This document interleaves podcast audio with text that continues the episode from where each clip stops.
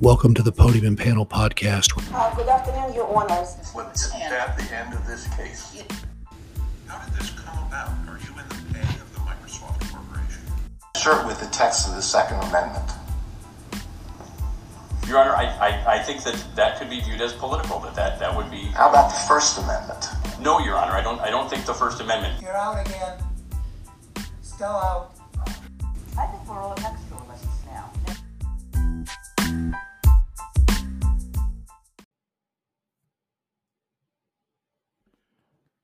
Welcome to episode 99 of the Podium and Panel podcast.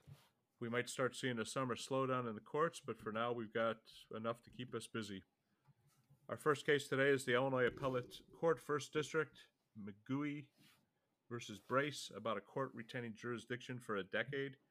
Our second case is Bones versus City of Bloomington, a fourth district case involving tort immunity. And our third case today is Holloway versus City of Milwaukee, that was heard by the Seventh Circuit this past week. We haven't had a 1983 case in a while, so we thought we'd cover that case as well. Turning to our first case, McGooey, is that right, Pat, or is it McGoey? Yeah, I, I guess. I wasn't quite clear. I don't know. Uh, in, in this case, can an Illinois trial court retain jurisdiction to enforce a settlement 10 years after dismissal of the case? Or does the party seeking to enforce the settlement have to file a whole new suit for breach of contract? Does it impact the analysis that the settlement was reached with the trial judge and he ordered the parties to execute the settlement agreement? Does it matter that the settlement agreement provides that the enforcement of the settlement is vested with the judge or any of his su- successors on his calendar? Those are among the questions to be addressed when the Illinois Appellate Court First District decides McGooey versus Brace, which it heard for oral argument this past week. In 2012, Judge Hyman, then of the Circuit Court of Cook County, presided over a settlement conference and ordered the parties to execute a settlement agreement that resolved a dispute between neighbors regarding their property line and the construction of a parking pad. The parking pad was not constructed, and one of the parties erected a fence that precluded construction of the parking pad. The plaintiff filed a motion to enforce the settlement with Judge Riley, who now sits on Judge Hyman's former calendar, and she ruled in favor of the plaintiff. The defendants appealed, making a number of arguments, including that Judge Riley did not have jurisdiction over the dispute because the court had long since been divested of jurisdiction, and the parties cannot contract for a specific judge to decide their, their, their dispute. Pat, tell us about oral argument in this case. Thanks, Dan. And, and I want to emphasize here we are not talking about all of the Right. property issues, easements, and all kinds of the things on the merits here because they're a mess. And I don't think either one of us is particularly well equipped to talk about those. At least I'm not. Uh, property was not my strength in law school uh, or, as a lawyer for that matter. Uh, so we're talking about the procedural issue. And the procedural issue is, you know, typically under Illinois law, when a judge enters an order and says it's a final order that that resolves all the matters, uh, is a final or, matter that resolves all ma- final order that resolves all matters in their entirety. It's done, and after 30 days, the judge loses jurisdiction. Now, sometimes the court will retain jurisdiction to enforce the settlement, but that doesn't appear to have happened here. Instead, what happened here is the the tri- uh, the parties had a settlement conference. There apparently was after the settlement conference with the judge, with Judge Hyman. Apparently, after the settlement conference, there was a dispute over what they had agreed to. They drafted up apparently competing versions of the settlement agreement, and he says that. You're that's what we agreed to, and include a paragraph in there that this is what you're agreeing to, and there's a paragraph in there that says that myself or anybody else sitting in my calendar will will work to enforce the settlement because he was somewhat prescient that there was going to be uh, ongoing disputes because apparently good fences don't make good neighbors. Uh, they make litigious Right. neighbors, as it turns out. Uh, and apparently, there's at least one other appeal in this case already uh, over some other aspect of this. So, the in 2006, so this happens in 2012. Now, in Illinois law, there is a special place for settlements reached in the presence of the court. That those are particularly enforceable, and I think that's what the judge, what the justices certainly were getting at at the oral argument was saying, hold it. Yeah, we understand that the order says that the case is dismissed, and that the case is resolved in its entirety. But Judge Hyman also said, you are going to sign the settlement agreement because this reflects our agreement. And as part of that agreement, you're going to come back to me or my successors. Now, understand, at least two other judges have sat in that calendar, at least Judge Larson and now Judge Riley. And I may be leaving somebody out. I think so. I think I am leaving somebody out. I can't remember who it was before Judge Larson that sat in that bed on that calendar in 2405 is the room. Uh, since Judge Hyman became Justice Hyman. Uh, but there you are. And so uh, the typical situation is, is that I mentioned 30 days. Within 30 days, you can move to vacate a judgment under Rule 1301. Uh, and then between 30 days and two years, you can file a petition under 1401. Much harder standard. You have to show all kinds of things. It's, it's much harder to vacate. And the plaintiffs or the defendant's argument is hold it. You, you, this court lost jurisdiction. You can't just contract to say we're going to have a particular judge hear this case. Uh, that's not how this works. You need to sue us. Uh, you know, apparently they they thought they were going to do better with a different judge. I don't know. I mean, it's not like they it's not like there wasn't going to be some judge that was going to decide the meaning of the settlement conference or the middle of the settlement agreement. It's a question of what what the of who they want to or how they want to get there. And I, I didn't quite understand why they invested so much in. We didn't like. They objected right. this entire process. There was a, I posted about this on LinkedIn, and and somebody posted or referenced revestment. Now, revestment, I think we've discussed maybe yeah. once before on the show, is a rather unique Illinois doctrine that can get around all of these time limitations if the parties agree. Basically, if they bring it back to the court and they say, hey, we don't object. But that's how it happened here. The, the defendant objected throughout and said, you don't have jurisdiction, you don't have jurisdiction, you don't have jurisdiction. So revestment really isn't what happened here. Uh, it certainly is possible the court could acquiesce, and, and that's you know how that can happen. Revestment doesn't happen very often, but it can happen. Um, but I, I, don't think it happened here. And Judge Walker brought, or Justice Walker rather, brought up you know domestic relations cases. Now, domestic relations cases are a, are, are a different kettle of fish because you can always go in and modify a support order. They have to be able to be modifiable. You know, children grow, parents' situations change, things like that. You know, I, I can speak from experience that you know you go in and you change that order, uh, hopefully by agreement, but it gets changed in order to facilitate uh, whatever arrangements now. You know, because when you reach those agreements, uh, things change, uh, and you there's no way for you to possibly predict how things are going to change a decade or more on, and so you have to be able to have some flexibility. And so those domestic relations cases, they're under their own thing under their own statute. I really didn't understand that particular analogy, um, but this, I, I do get the defendant's point, but it does seem that's right. what the parties agreed to, and I don't see anything that prevents them from agreeing to that that we're going to go back to calendar, I think it's calendar seven, and in the Chancery Division, and that's who's going to decide this case. The interesting thing would happen is what if calendar seven went away?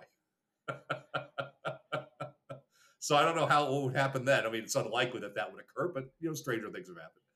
Uh, Dan, any any more thoughts on, on this particular situation? Rather unique. unique, and like you said, you know, the parties agreed to this in the settlement agreement. So you know, I think at one point they said maybe bad lawyering or something, but you know that that's you made choices back in 2012 to resolve this thing, and so yeah, I, am not sure. Like you said, I don't see why you spend so much money. I mean, they, I guess the alternative would be that they would file a new lawsuit, like you said, for breach of contract, and then they would be reviewing the settlement agreement that's at issue anyway, and and, and the enforcement of the settlement agreement, and whether right. the parties have abided by it or not. So, I, I just really don't understand what's here.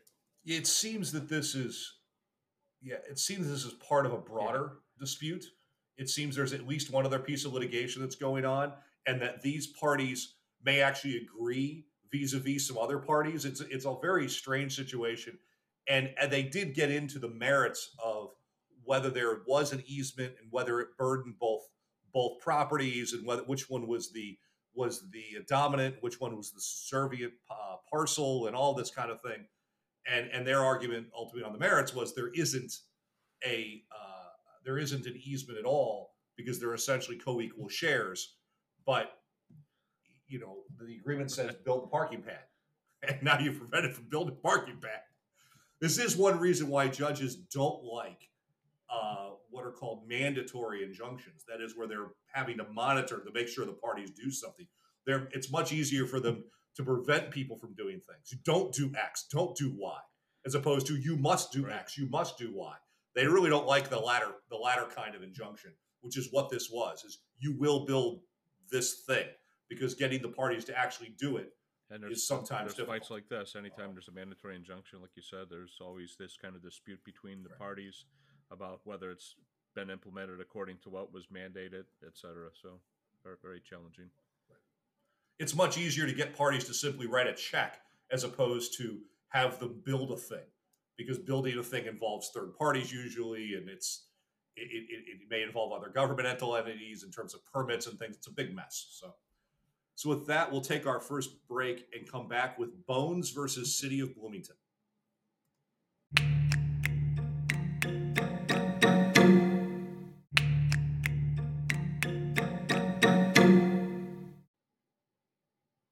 We're back for segment two of episode 99 of the Podium and Panel podcast. And we're back for our second case Bones versus City of Bloomington. What do, do you do when, during briefing on appeal, the Illinois Supreme Court issues an opinion that reverses the case upon which summary judgment was granted in your favor? That's essentially the question to be addressed when the Illinois Appellate Court, 4th District, decides this case. In this case, if you're the defendant, you argue entirely new theories of defense under the Tort Immunity Act that had not been argued below and had not been specifically pled. Not sure that's going to work out very well. The plaintiff was injured when he was struck by a vehicle whose minor driver was fleeing the police after the vehicle was identified as being stolen. The trial court entered summary judgment in favor of the defendants, finding that the driver was an escape prisoner and that immunity applied. For those that listen to the podcast regularly, you'll remember uh, that the Robinson versus Village of Sauk Village Village case, uh, because we can't have village enough That's in the name of that town, was issued in which the state high court found that actual physical control was required to constitute, quote, in custody, which the driver in this case was not. As a result, uh, as a result, in their appellee brief, the defendants argued entirely new theories under the Tort Immunity Act, despite discovery having been stayed before the trial court and those theories not having been specifically pled. Illinois law requires affirmative defenses like immunity to be pled and proved, and the affirmative defense here simply set, stated that the defendants were relying upon the Tort Immunity Act, as in the whole thing, as opposed to any particular provisions, including the one that they prevailed on. Dan, why'd you tell us Sure, about the and Pat, you know, one of the things I thought about, I think we may have mentioned him on an early episode of the Podium and Panel podcast, was early in my career, but we were in front of uh, Judge David Lichtenstein, and we had submitted some affirmative defenses because there's a catch-all that says in any other affirmative defense must be affirmatively pled, and uh, he. We were at the summary judgment stage by the time we got to him, and he wasn't having any of it. He said that the pleadings themselves were deficient.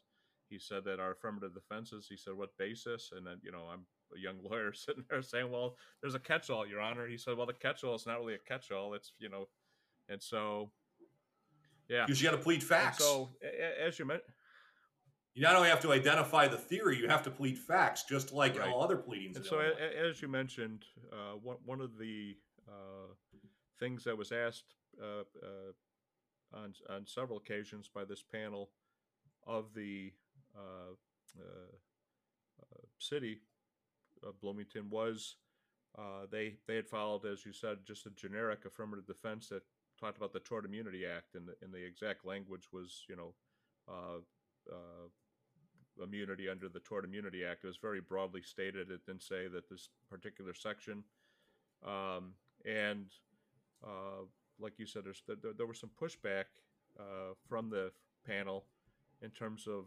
what this was going to look like. Um, the uh, uh, city, as they had to do, and you know we've talked about this as well, the Seventh Circuit and other uh, any appellate courts, uh, that you know you, you, have to give up when when a, a highest court jurisdiction decides on, on an issue. And as you mentioned, the village of uh, Sauk Village uh, Robinson case was decided. And so the city of Bloomington here, uh, in their briefs, they conceded that uh, they they can no longer prevail on this uh, on this theory, and so they started to bring in other uh, theories. Um, the uh, um, and, and so you have a situation here where the trial court, you know, based on a law that existed at the time, they, they granted the defendant's motion for summary judgment. So um, the, the, the, the, the question that, that's really at issue here is whether or not uh, the police officer uh, in this case, and it's a little bit unclear the whole chase sequence, but it was, uh, or was Or, it a or chase? was it a chase? Um, it, wasn't uh, directly behind the, the car that escaped. Uh, there was a hill, so they lost uh, sight of vision. There's all kinds of things going on here, but the uh, uh, question was whether or not the police acted willfully and wantonly here, so that tort immunity would not apply. And um, uh, again, the the appellant I think did a good job of of you know raising this thing about the new issues on appeal, different sections of the Tort Immunity Act, um, and and the general rule uh, in in these appellate decisions is is that uh, new arguments on appeal are generally not considered by the court, um, and the advocate for the appellant noted that this court that he was in front of uh, recognizes that uh, basic principle. Um, the, uh, the the main argument that the uh, plaintiff in this case had again, uh, uh, some, some someone sadly was injured, just like in the Robinson case. You have a the fleeing vehicle that that hit hit somebody uh, doing. Yeah, that was That a was a chase, for sure. Um, there- there was no escaping, but there was a chase. Um, right. the, the the argument of the appellant is the reason for this rule and this principle that that you can't raise new things on appeal is that as you say this case was stayed and that so there's there were two eyewitnesses in this case. There's a lot of other things where if these other defenses had specifically been raised then the plaintiff could have addressed those and tried to attack those uh, through evidence and and probably would have been experts. Expert. yeah experts the, the witnesses themselves. Um the um uh the, the, there was a lot of questions and again that, that- question of willful and wanton if, if, that if you get to that matter uh, that should have been a jury question according to the appellant and i think that's probably right um, the, the one thing that also um, uh, was weighing in the appellant's argument some in this in this matter uh, was that uh, there, there was a policy of the city of Bloomington. Again, the, the, the base question, and again, probably uh, uh, needs a trier of fact and more evidence and, and more discovery, is again whether or not uh, this was in fact a pursuit and chase. And, and the question becomes, um, uh, you know, uh, what, what was this in fact a chase that took place? Um, um, and, and but but what what the uh, city of Bloomington has is a police policy against these types of uh, if it is a chase there's a there's a police policy that rules against these things as we've talked about these chases often lead to um, when there are chases they lead to this bad kind of Well, where there's prop, where there's property involved. All Right, this was was a stolen right. car. a stolen car from from some minor. Um, and so uh, when the appellee stood up, the, the the justices were pretty rapid fire. They asked about you know, you know you these issues weren't raised in the trial court, not raised in your summary judgment motion. Uh, they asked, do you agree that the principal uh, Tort Immunity Act affirmative defense must be pled? Um, the uh, justices then asked about this kind of uh, the genericness of the of the affirmative defense. Um, like you said, it was it, it was very bare bones, so no no pun intended. Um, the the the, the justices when they did ask the appellee, they they seemed to uh, suggest that there were issues of fact, of material fact, and and so why not uh, put this back to the trial court uh, for further discovery, especially in light of this kind of again generic affirmative defense where um, uh, other sections are now being pled in terms of affirmative uh, uh, the affirmative defense of tort immunity, and so um, it's an interesting case. It- It's you know as we've talked about on the show, Pat. You know the uh, sometimes this happens. The Seventh Circuit is very quick. Uh, they, they might issue a, a decision one day, and the next day you're arguing in front of them, and they're asking you about their decision that they issued.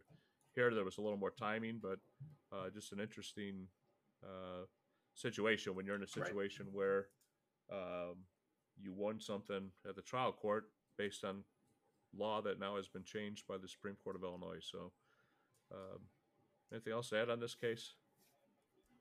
I, I, I think that I, I- think that what should have happened here is the trial court relied on the Townsend case that was specifically overruled by Robinson. And the Robinson case itself made clear that the facts here were not going to ever allow them to be able to show No. that this person was in custody.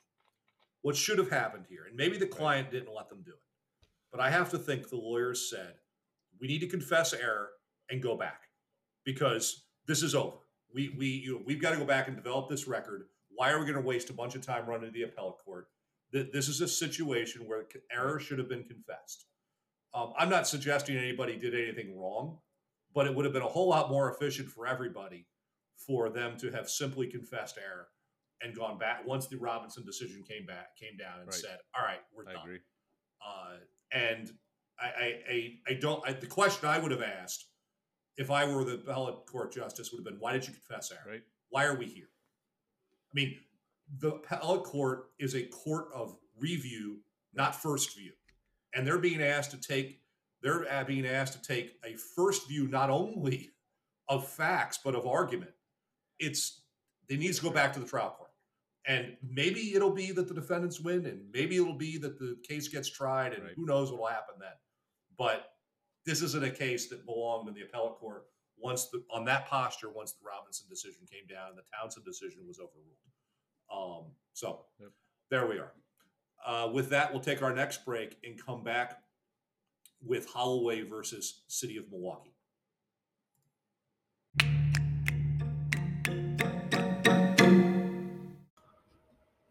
Hey, Podium and Podcast listeners. If you want to get in touch with the show, you can drop us a line at podium and panel podcast at gmail.com. Please let us know about cases you're interested in or guests you'd like us to interview. You can also follow Dan and I on LinkedIn, as well as the Podium and Panel Podcast page on LinkedIn. We look forward to hearing from you.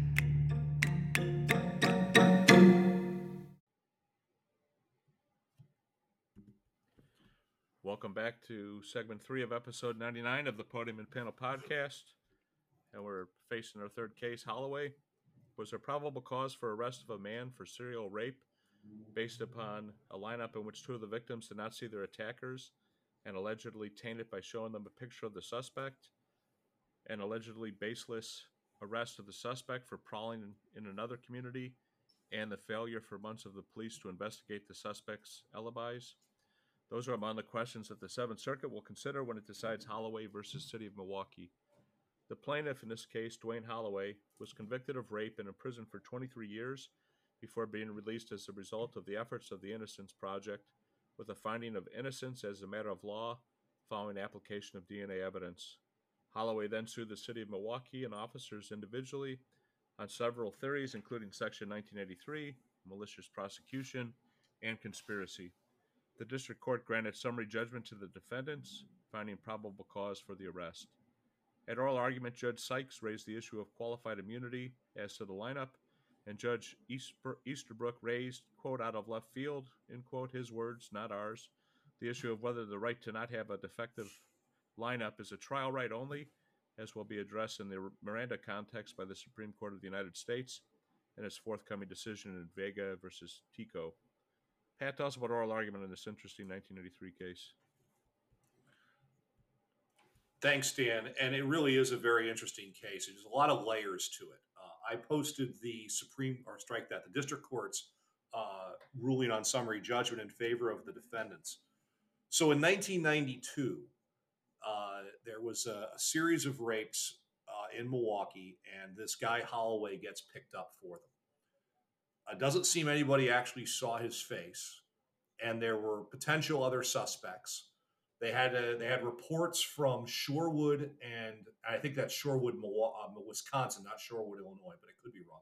Shorewood uh, Wisconsin, and Whitefish Bay, which counsel for the defendant or plaintiff rather called White Folks Bay uh, as a slur on the police department there.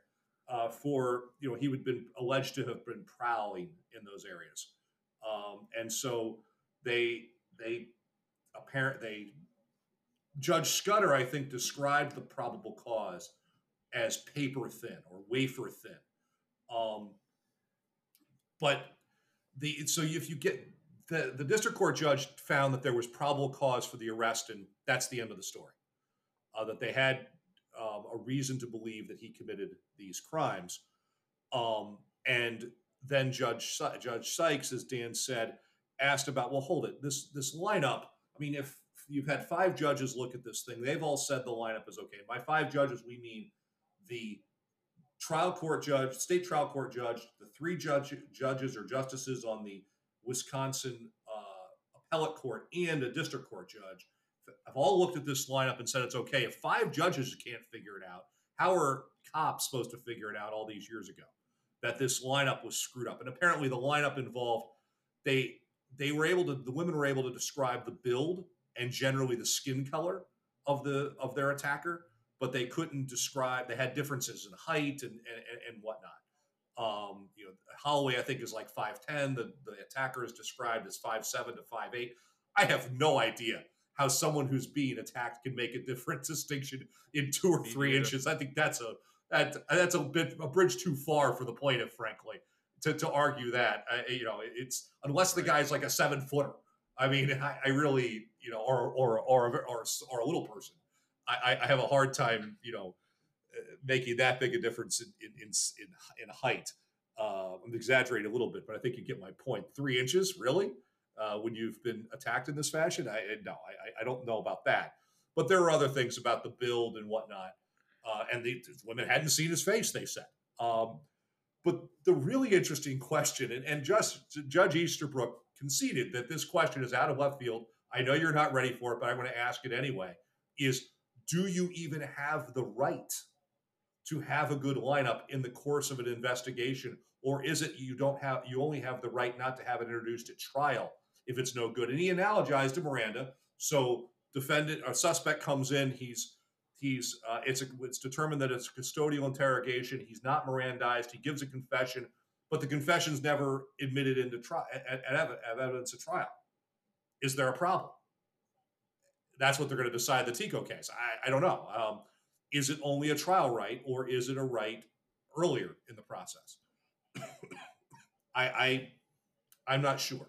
I, I I don't know enough about the topic other than to say I understand the issue, but I couldn't. Get, I, we'll see what happens there. I'm not sure that how much this plays into this because this is really a question of did they have probable cause to make the arrest? Because the claims are in the nature of uh, due process, malicious prosecution, conspiracy of this kind, this kinds of things.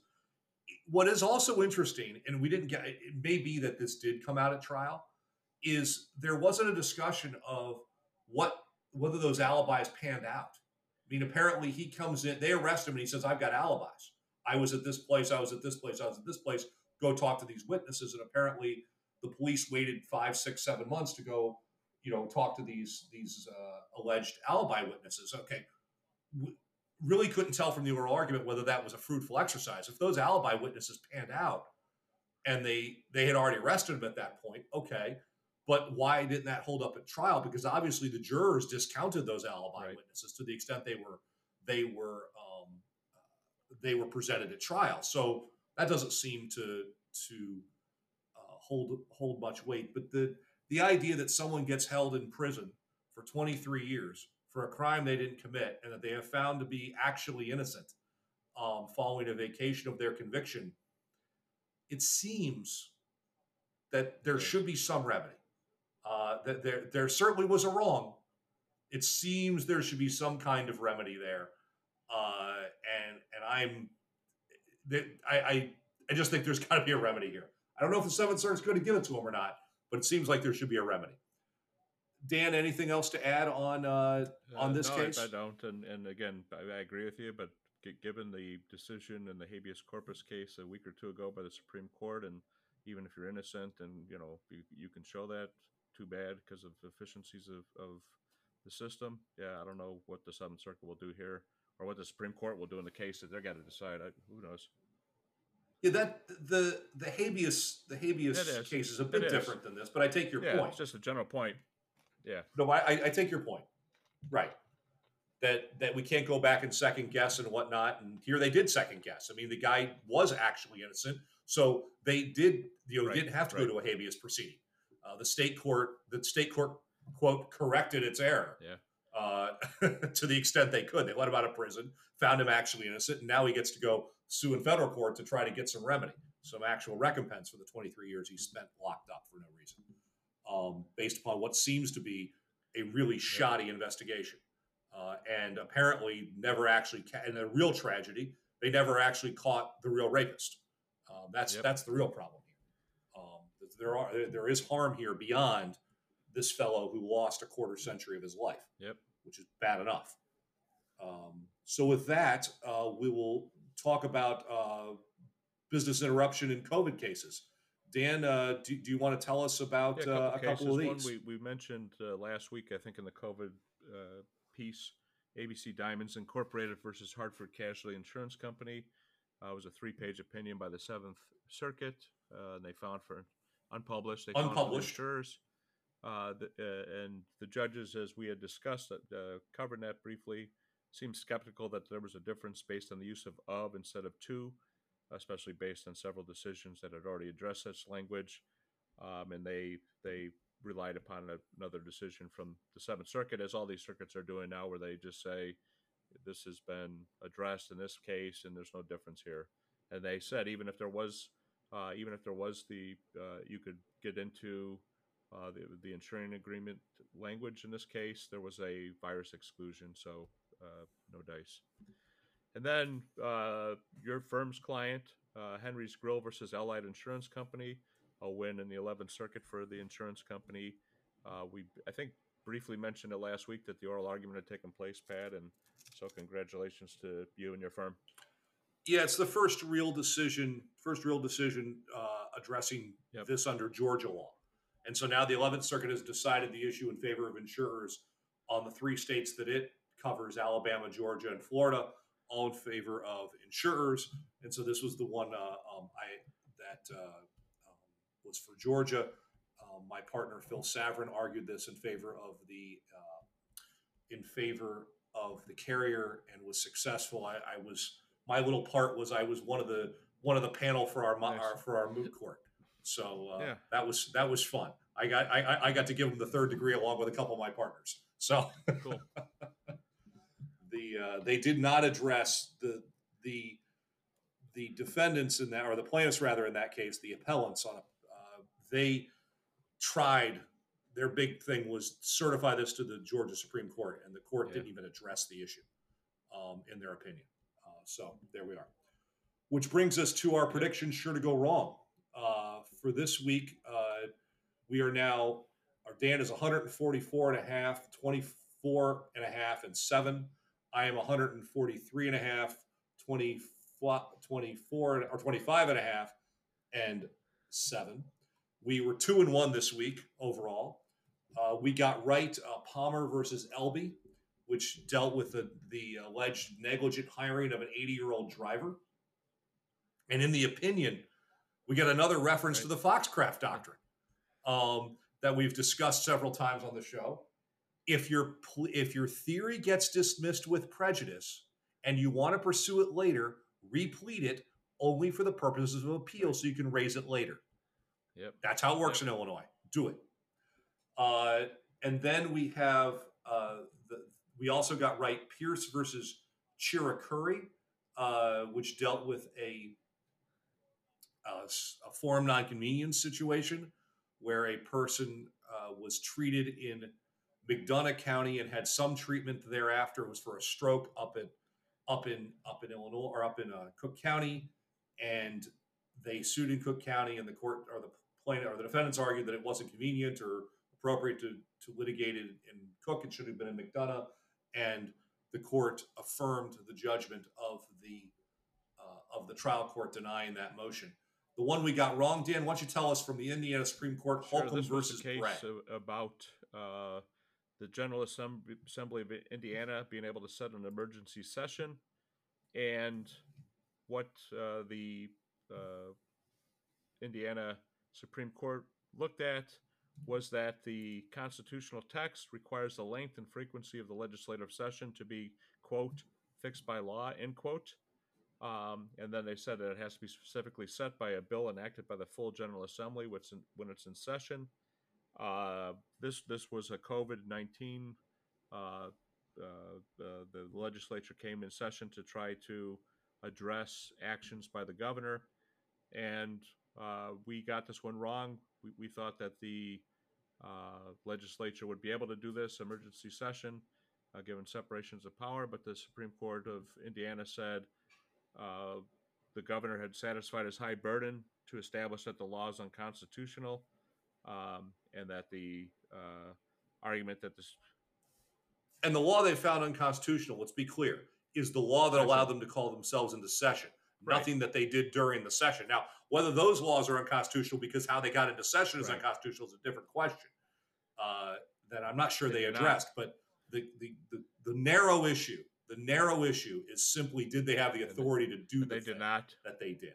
So it's it's one of those it's one of those rare situations where during this where most of the overreach has been by governors and by executives, both at the state and federal level. And here you had what the judiciary found was overreach by the General Assembly, not by the governor. So somewhat of a somewhat of a the COVID world's turned everything on, on its head, and this is another situation where that that kind of happened. and you- Anything else on that case, Dan? you know, uh, as your point of whether what they did in the session is also unconstitutional, I guess it really kind of is moot anyway because you know we're. I mean, I guess it's precedential for another pandemic, but uh, it just seems like uh, you know Yeah. Um, but but but it, it does raise an interesting questions because if it's an if it was illegal to go into session to the act to create the session, then is anything that's done in that illegal session illegal? I, I mean, I don't. Who knows if there'll be further litigation? It's just an interesting kind of fact. We'll, we'll, a- we'll certainly good, uh, find out. exam question. Uh, exactly. Which brings us to our predictions of the week for this week. Uh, Dan McGoey versus Brace. I think so. This is going to Yeah, get it's kinda affirmed, right? Yeah, I think this is affirmed. Bones versus City of Bloomington. That's so, getting too. reversed. Uh, there's any other way it's going to get. And Holloway versus City of Milwaukee. I have no earthly idea. I, I don't. I think. Are we punting? I think punting? we punt on this. I- I- it's I- such I- a- yeah, it's. uh I mean, I sure hope. I, I frankly hope that the, I do too. that the plaintiff wins, but I have no don't confidence that he either. will. But uh, yeah, I don't know. All right, so that brings us to the rule of the week. Yeah. I'm just going to play as as we often do. Uh, Yeah. Judge the the poor soul that had to argue in front of Judge Easterbrook Yeah. this this week. Boy, you better be prepared. Uh, so this comes to us from a case called Johnson versus Diakon Logistics. So uh, let me get this queued up, and here we go.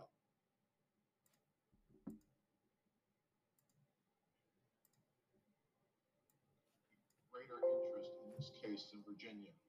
Since all of the work was performed here in Illinois, the plaintiffs reported to locations in Illinois.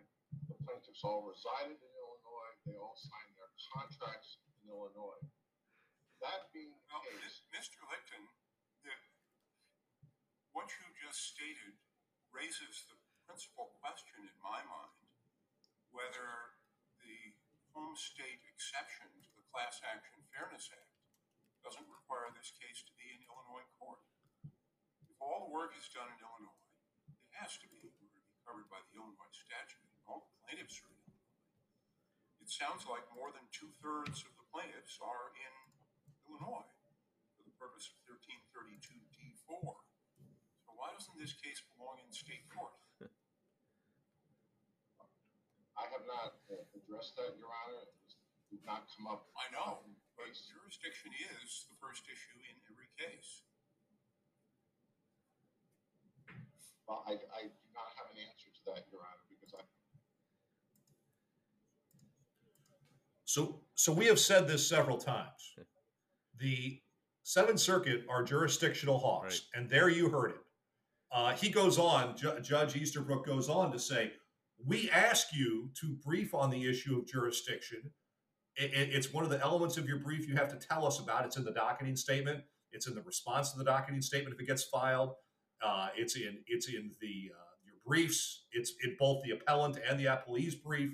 They're they're serious, and so here he is. He's bringing up that this. So the rule of the week is jurisdiction. Just a reminder: jurisdiction is the first issue on appeal. That is, uh, it's always a question. Uh, it's certainly the first question in the Seventh Circuit. That's them's the rules, um, and they mean it. Uh, by the way, take a sip. There's a there's an there's a, uh, an ambulance outside there. Uh, the it's it, so he's bringing up the Class Action Fairness Act, which. I think we've discussed, but maybe not, about this home state exception to the Class Action Fairness Act. That is that you can meet all the standards, but if there's if it really belongs in Illinois State Court, and this guy goes to this litany of reasons why it belongs in Illinois State Court, it's like, why are we even in federal court? This sounds like this belongs in state in in, in state court, uh, not even federal court. Whether we're talking about a Virginia state court or Virginia federal court or an Illinois federal court, we're talking about this. This case belongs back uh, back in state court, and he's talking about 1332, which is a jurisdictional statute, uh, and it's the sections he's citing in the Class Action Fairness Act. Counsel was entirely unprepared for this. It's they're going Right. to supplementally brief the issue. There, there's because it didn't seem either side had addressed it, and I, I don't know why the judges didn't ask for supplemental briefing prior to the oral argument, other than just to Yeah. screw with the lawyers, which they did. Uh, this guy, he, he also used CAFA, So- which again, uh, rule number rule number two that we've talked Got him in about repeatedly. uh, Judge Easterbrook did not use acronyms. You are going to get chastised for you know for using them. Yeah, there, but there was there was someone this week during the argument on the nursing home care case that was, there was a Law 360 article on that used the PrEP Act, He was. and he was okay with that. He was okay with PrEP Act. Uh, he he he. It's, I think it's the key is use the word act, so he knew that you were talking about some statute. so if you say the CAF Act, he may be okay. Yeah. I don't know. I ju- just don't use acronyms. I, I can't believe he let him get away with PrEP Act. Uh, in fact, he even used the term PrEP Act. I think during the argument. So uh, it, it was as long as you word the word act, I think you're okay. Anything else No. on that issue, Dan? All right. So with that, we will take our leave. Thank you, everybody, for joining us this week on the Podium and Panel podcast. We'll see you next week.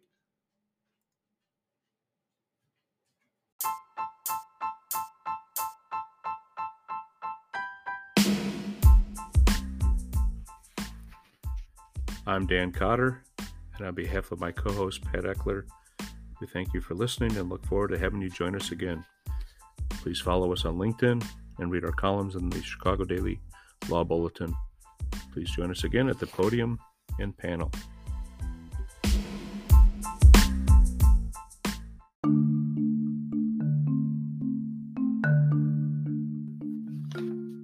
Each episode on the Podium and Panel podcast, we will cover several oral arguments and decisions in civil matters at the Illinois Appellate Court and Illinois Supreme Court, with the occasional coverage of SCOTUS and other appellate courts.